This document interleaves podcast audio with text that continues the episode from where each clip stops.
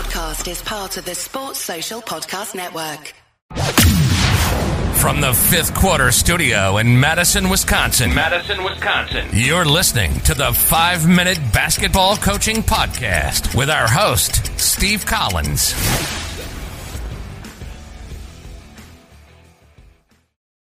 Hey, everybody, welcome to the five minute basketball coaching podcast. Before we jump into today's topic, I'd like to give a huge shout out to teachhoops.com for coaches who want to get better. It is a one stop shop for basketball coaches.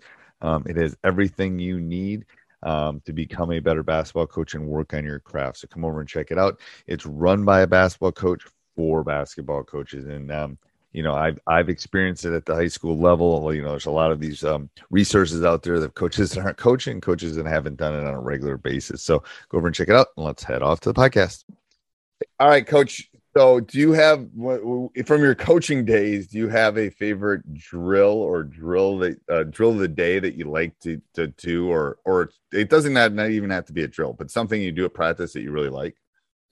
Yeah, I love doing the zigzag ball handling slash defense drill, and that's just where there's uh two lines, uh, one at the corner of the sideline and baseline on both sides of the court, and the coach can maybe break it up into uh, five ten yards, and the defender can just the I guess the progression would be hands behind the back.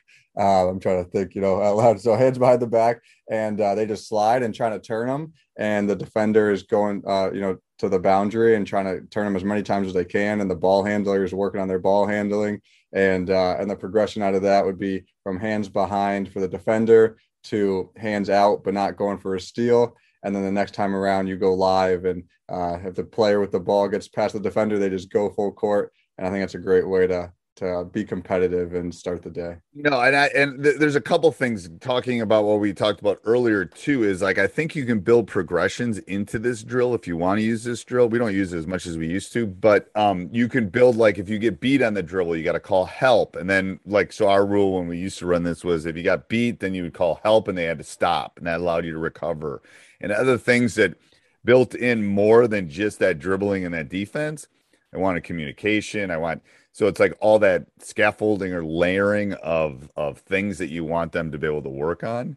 Um, I think really helps. So, and I tell coaches, it's like you can invent a good you can invent a good practice thing as well as I can. But you the key is you got to start thinking outside that box. You got to start thinking differently than you have in the past. And um, that's why that's one thing with that drill that I that I did that seemed to help a lot.